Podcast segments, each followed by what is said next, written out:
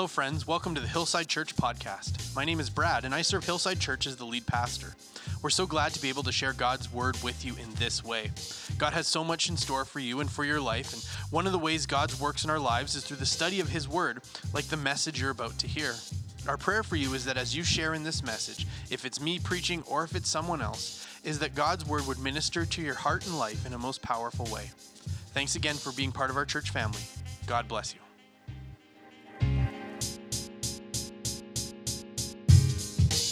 Well, this morning, for our, our time together looking at the Word of God, if you'd like to join me, you can turn to Matthew chapter 13.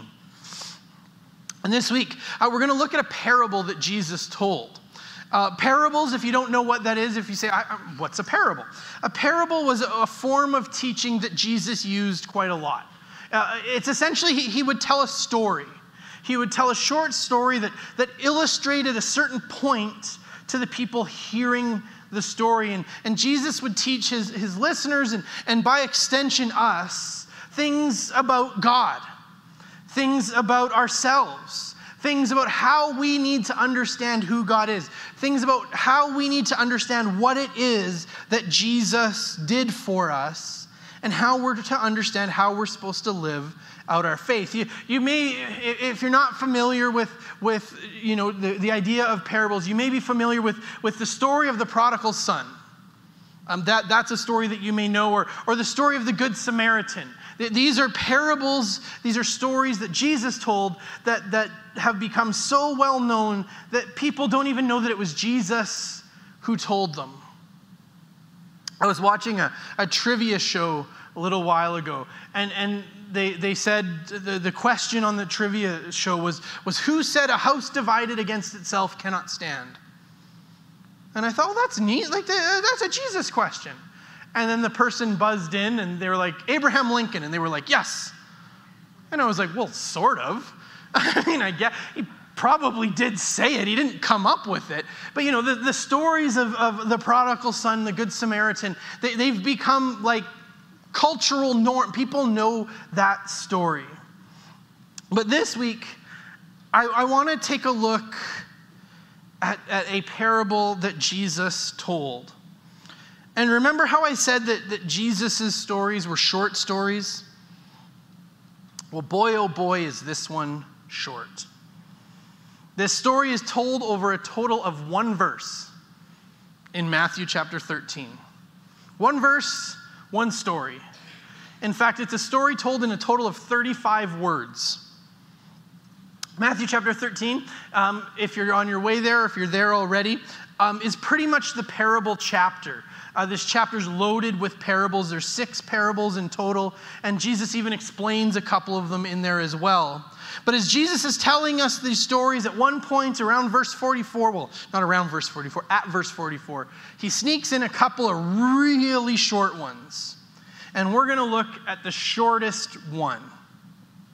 So in verse 44 of Matthew chapter 13, we read this The kingdom of heaven is like treasure hidden in a field. When a man found it, he hid it again, and then his, or in his joy went and sold all he had and bought that field. So that's it. That's the whole parable. That's our text for this morning. 35 words this morning. So let's take a look at this parable. First, Jesus begins with the kingdom of heaven is like. Now, Jesus isn't describing what heaven is going to be like. That when we get to heaven, we're going to be like men in a field who walk around and find treasure. That, that, that's not the point that he's trying to make, is that this is what heaven is going to be like. This isn't, this isn't him saying, this is what heaven is like. When you get there, this is what you're going to experience. This is what we're going to do. We're not going to dig in fields for treasure for all eternity. But what Jesus is trying to show us is, is that the, the, the kingdom of heaven is like this treasure. That, that we can relate to the kingdom of heaven the same way this man relates to this treasure. Now, it can sound a little weird, the idea of like finding treasure in a field. Um, a bit like a fantastical, you know, pirates finding buried treasure or whatever. That, that, you know, sometimes you see people out with like metal detectors, like metal detecting around. And if you're like me, you think, what a weird hobby. Because um, I, I, I, imagine that actually you probably can find like valuable stuff doing that. And if any of you do do that, that's really neat. Because in my mind, I think like, you're gonna find like a couple of loose screws. Like it seems like a lot of effort for maybe minimal return. Um, but burying stuff in the ground in the ancient world was actually a pretty common thing. Um, it was a way to, to hide money or, or other belongings in the ground. Of course, banks, as we think about them in the modern world, they, they didn't exist is that you didn't have a place to go put your money, or at least you didn't have a place where you could go put your money where you could, with any kind of like confidence and trust, believe that it would be there. Um, you couldn't check your bank account on your phone. Um, you couldn't do so. You know, if you were to entrust someone else with your money, you were entrusting them because it's pretty hard to, to be able to prove that you, you gave them stuff. And so, and, and then things like poverty and political turmoil made, made everyone vulnerable to having their money or valuables stolen or taken by those in power. And so, because of that, it actually would have been quite common when you had a, large sum of money or if you had something really valuable to take it and, and go bury it in the ground because that was where you would stash it. Um, and to find valuables in the ground because the, the previous owner maybe died without letting anyone know where they were or forgot where they buried them or, or just forgot entirely that they had even buried them made finding treasure not the most unique. This wasn't like Jesus telling a fantastical story. This would have been a story that people would be like, yeah, I, I know like 19 people that's happened to. And Jesus uses this idea to describe the kingdom of heaven. Now, by law, the discovered treasure would belong to the owner of the land. Local laws and customs suggest so long that as the treasure remained buried, it was considered owned by the owner of the field. That if I owned the field, whatever's inside of the field would be considered mine. And if it was removed from the earth, it was the property of whoever owned the land. And in other words, the, the, the treasure couldn't just be taken, or it would be theft. So the man who, who's walking through the field and discovers this treasure, he, he doesn't decide, oh, pretend to, to bend down and tie his shoe so he can grab it, or, or he doesn't just try to subtly bend down, take it, and then try and, and smuggle it out. Because if, if the field owners sold the land, he was selling the land and everything it contained. So he would also be selling any buried valuables. So the new owner would be legally free to dig up and take the treasure. So instead of trying to steal the treasure, instead of trying to take what isn't his and acquire something he wasn't entitled to, he, he goes off and he decides to take the biggest step possible. He leaves the treasure there and he goes and sells everything he has to try and raise enough funds. And, and he sells enough things and he's able to buy the field in order to, to legally, rightfully attain the treasure that he wanted, that he legally goes and uh, obtains it. Now, the point of this story isn't a civics lesson. Um, it's not detailing property laws of the ancient Jewish world. And the point of this parable isn't Jesus teaching his followers how he wants them to act in the event that one day they find buried treasure. Jesus' message is that the kingdom of heaven is worth trading everything we have in order to come into possession of it.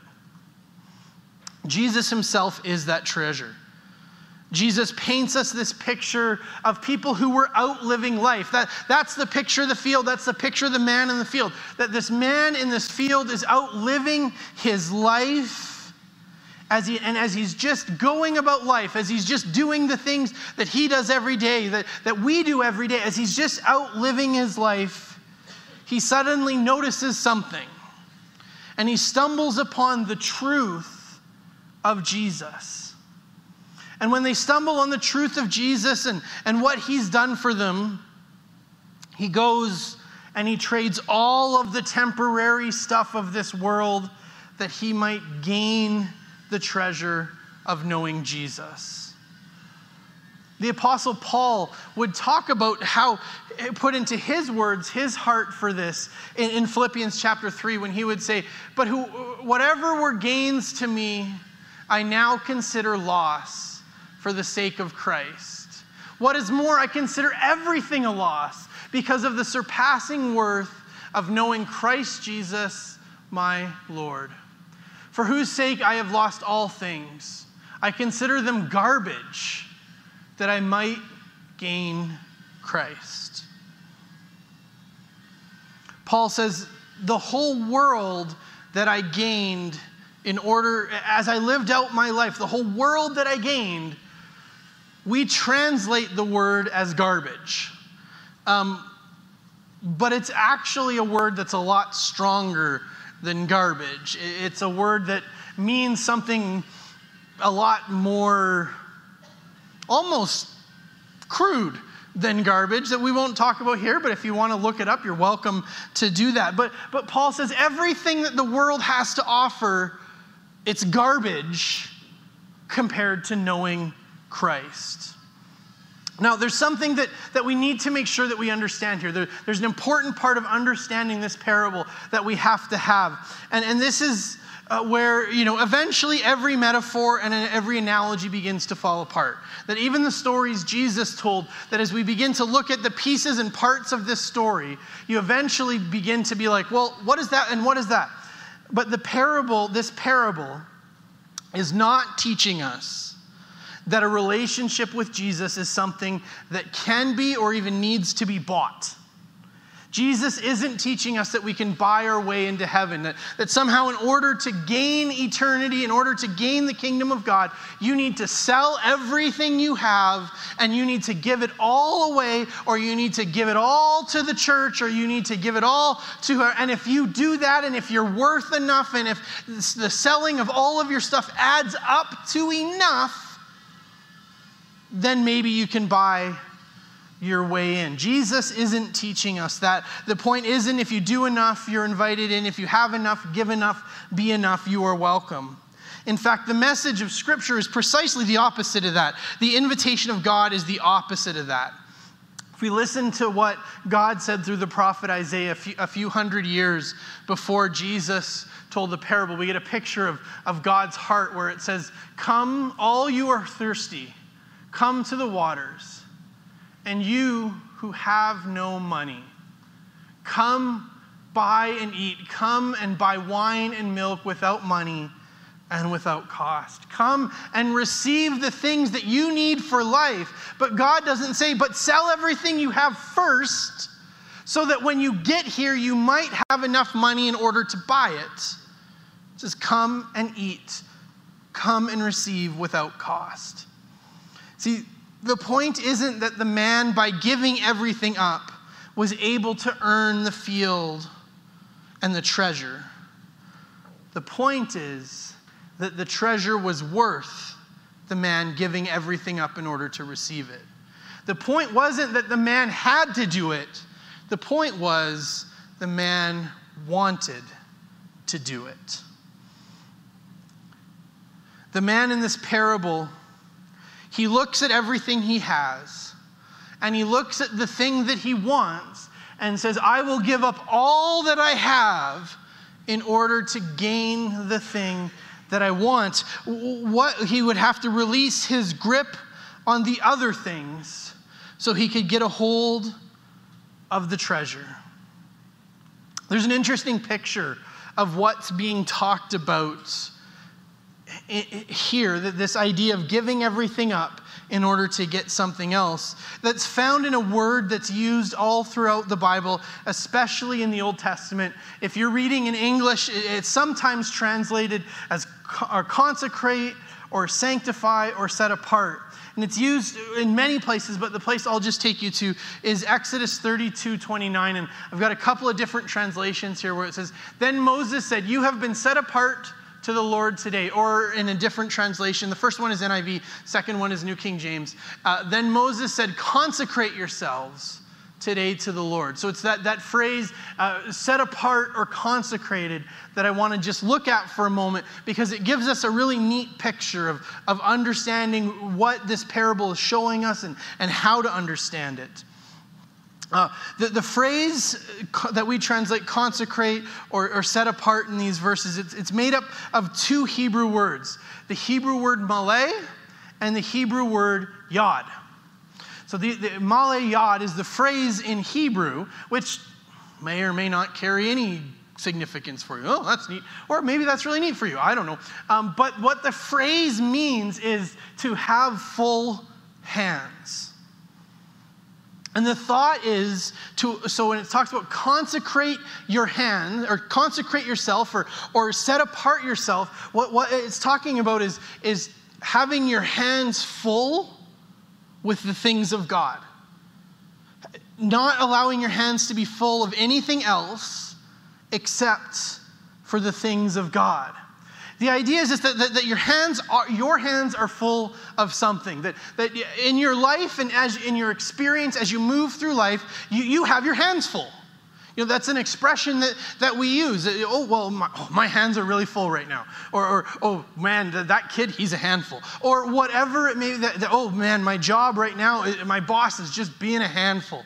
Or whatever it may be. My, my hands are full. And, and the idea being that our hands are so full, but we need to make sure that they're full of the right things. And if our hands are so full of other things, we're, we're not able to receive the things that, that God would give to us. Our, our hands can be full of, of all kinds of things good things, right things, things that we see as important, things that, that are right and good, and, and maybe some things that are, are not so good, not so right, not so important. But if our hands are full, we, we can only, or we can't receive what God has for us. I don't know about you, but I have this tremendously bad habit of always putting my keys in the wrong pocket. That whenever I come to the, especially at the church here, when I'll be bringing a bunch of stuff to church, and, and whenever I get to the door, it doesn't matter, you know, uh, I'll have my hands full of stuff, and this hand will be free, and my keys will be in this pocket. And I don't know how I do it so because it'll be the other way too that this hand but my and somehow some way the wires in my brain get crossed and I can't get my keys out from the wrong side and so then I got to my hands are too full and I got to put everything down. But I know that every one of us has, has, has had that experience where, where your hands are just too full and you, you, you can't carry everything you're carrying. And if somebody tries to give you, you, you don't know where to put it. And so the picture is your hands are full. But if your hands are so full of other stuff, when God shows up and says, This is what I've got for you, I, I can't, I, I, I don't, I can't carry anything more. I, I don't, I can't put any, I, my hands are full. And so if our hands are so full of just life and stuff and things we've picked up along the way, we can't receive what God has for us. And what we see in this parable is the heart of someone who, when they discover Jesus, they're willing to drop everything they've already been holding. That, that they discover the truth of Jesus and they look at everything they've got in their hands and they go, I don't need it because I want that. I want everything that Jesus has for me. All of this stuff that I've collected over the year, I don't need it. I want Jesus. And that they allow their hands to be filled with the treasure that God has for them. It's a recognition that everything we're holding on to in our lives is worth giving up for what we have in Jesus and what He has for us. Now, this is an incredible invitation to each one of us an invitation to take all the things we're holding on to, the things of this world, and to make the most beautiful exchange for something that is infinitely more valuable than anything this world has to offer the truth of Jesus Christ. And, and if you're here today and you haven't yet made that exchange in your life, If, if you're here this morning and you're still carrying around this things, the things of this world, and, and when you're presented with Jesus and you realize, wait, th- this isn't it. This, this isn't it. This isn't going to bring me what I need. This, I need Jesus. Don't leave today without emptying the things, or emptying your hands of the, the things that do not last, the, the things of this world, and filling them with the only thing that can really satisfy Jesus Christ. But this also serves as a reminder for those of us who, who, for whom it's been a, a good while since we first bought that field. For those of us who, who, for it's been a good long while since, since we said, I will give up everything in order to follow Jesus. And since then, we've emptied our hands of everything. We, we gave it all up in order to follow Jesus. But since then, maybe as we've journeyed through life, we, started to pick a couple of other things back up. When you go grocery shopping at the grocery store, you have every intent on following your shopping list. I'm only going to get what I need. I'm not going to get anything else. I am only going to get the things I need. But then, something's on sale. Well, what would that hurt?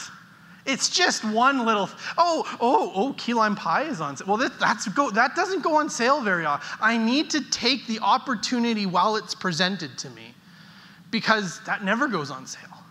And you walk through the and, and you are committed to only getting what's on your list. And then you get to the checkout. And where did all of this stuff come from? And our walk with Jesus, we are committed to following Him with everything we have in us. We are committed to whatever God wants from me, whatever He, that's all I want. That's all, that's what my life is about.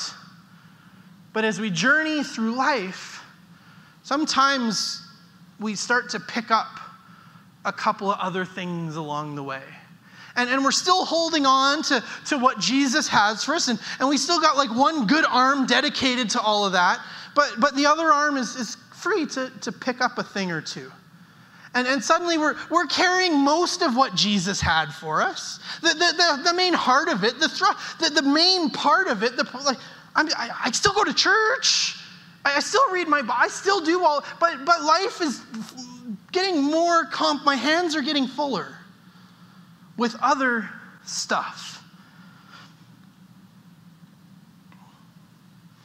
I know that I said I would give everything up to follow Jesus. But my career has become really important to me. I know I said I would give everything up to, to follow Jesus, but I don't want to be uncomfortable. That, that really matters to me. I, I, I, I know I said I would give everything up to follow Jesus, but I got some pretty cool stuff. And I don't want to just give it all up. I, I can do both. I, I, can, I can carry everything Jesus has for me, and, and I can carry some of the some of this stuff. I can do both. God, I'm willing to give everything up to follow you. And that's true as long as you don't ask me about this stuff. If it's any of the stuff I, I don't want, God, you can have all of that. But the stuff that I want, mm, we're going to have to talk about that. Now, for most of us, this doesn't happen consciously. There's not choices that we make where, where we look at our lives and we, we consciously go, God, you are not allowed to touch this. But I want to ask you today what maybe have you picked up that's maybe making your hands get a little bit too full with maybe not the right things? What, what's filling up your hands? And, and what might we need to put down in order to refill our hands with what God has for us? What are, what are some things that, that maybe the Holy Spirit would speak to you about and you would say, oh, man, yeah, I better put that down. There's one more thing I want to talk about when it comes to this parable, and that's an entirely different way of seeing the parable. And it's looking at this parable in this entirely different way that will show us why it's worth giving everything up for our relationship with Jesus Christ. So, the standard understanding of this parable is exactly what we talked about. The, the, the, the man in, in the story is a picture of, of you and me. That, that, that's us. We, we are each that person going about life in the field of life when we discover the truth of Jesus and what he did for us. And we become so convinced, and we, our eyes are open, and we see Jesus, and we give everything up in order to follow him. But the other way to understand this parable is to reverse who is what in this parable. The man in the field at work is Jesus. And Jesus has found his treasure. He, he's found you. As Jesus is at work, he looks and he sees Linda he looks and he sees Jeremy and he sees Jeremy and he sees Roy and he sees all of us. He sees each one of us. And when he sees his treasure, when he sees his treasure, he looks and he says, That is worth giving everything up for. And Jesus goes and he gives everything up including his life, to secure his treasure, to secure you, to make a way for you to come back home to make a way for you to be in relation so that he could get what would become rightfully his jesus sacrifices everything. And while this isn't the most common or usual interpretation of this parable, it does illustrate for us why the usual interpretation of this parable is so important. Why we should be able to give everything up to follow Jesus is because Jesus gave everything up to invite us in. We look to Jesus as our example. We look to Jesus, and, and Jesus looked at you and he said, I, You are worth giving everything up for. I will give up my life for you. And so we turn and we look back at Jesus and say, Me too. Let me give everything up to follow you. Jesus gave up everything for the sake of knowing us. The takeaway for us is that our relationship with Jesus was worth Him sacrificing everything for. And in response to that, may we be a people willing to empty our hands of everything for the sake of knowing Jesus. Let's pray together.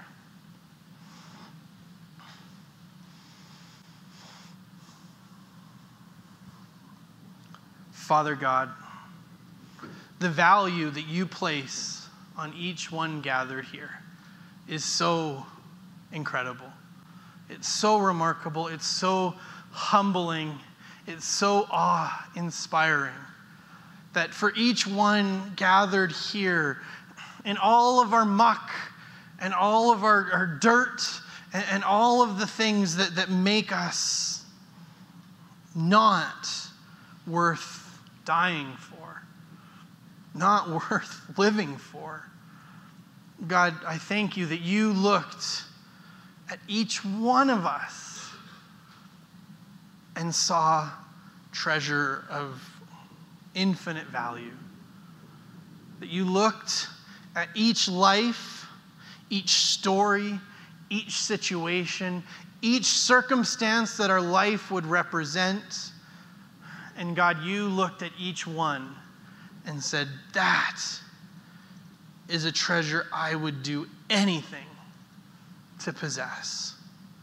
And God, I thank you that for even for those of us gathered here today, that maybe there's, there's a voice whispering to us right now. He's not talking about you. You're not that person. You're not worth it. You, have done too much. You've gone too far. The choices you've made in your life, you're not a treasure anymore. God, I pray that you would silence that voice in this moment. In the picture that I have in my mind is you taking that, that one or taking those ones and placing your hands on their cheeks and looking at them eye to eye, face to face, and saying, You, my son, you, my daughter, you are worth everything to me. And God, I pray that you would seal in our hearts and in our lives who we are when you look at us. That, that we wouldn't see ourselves the way that, that maybe the world sees us. That, that we wouldn't see ourselves the way that, that other people have told us we are. That, that we wouldn't look at ourselves and see ourselves as, as failures or as worthless or as, as people that should have been given up on a long time ago. But God, I pray that in our hearts, even now, God, you would allow us to see ourselves the way you see us the way that you understand us, the, the way that you value us, the, the perception that you have. When you saw us in the dirt and you said, I have to have that one, and gave up everything in order to make a way for us to come back to you. And God, I pray that in response to that, God, may May your Holy Spirit be speaking to us. May your Holy Spirit be working in us and through us right now. May, may your Spirit be showing us, God, the things that maybe we've picked up, the things that, that maybe we've added to life. That, that we're saying, I, I will do everything to follow Jesus, but I also want this. God, would you be showing us what those things are. And God, in your infinite mercy and your infinite grace, would you be working in us and through us to be able to put those things back down? That, that we would be willing and able to give it all up for the sake of knowing Christ. God, may our hearts cry be more of you and less of me. May our heart's desire be that I long to live for you. And God, may we be a people whose hands are full, but whose hands are full of the things of God. In your name, Jesus, we pray. Amen. It's so hard to give the glory Thanks again for being a part of this message from Hillside Church. We pray that God was able to speak to you through what was shared. We're so grateful to be able to share God's word with our church community and family and that includes you. And we'd love to hear from you. You can find us on Facebook and Instagram at Hillside Airdrie. You can contact us through email at info at hillsideairdrie.ca, or you can go to hillsideairdrie.ca and click on Contact Us from the main menu, or you can find our pastoral team contact by clicking on Our Pastors from the Our Church drop down menu. Our vision for everyone that shares in Hillside Church is that they would know God, know His hope, His purpose, and know His power in their lives. And we pray this message ministered to you At Hillside Church, we're a family not by blood, but a family that's been bought by blood. As family, we go. I'll praise you through the night. And all my life I'm praising till the day I die. And it's only just begun. I'll join the mighty roar. In heaven singing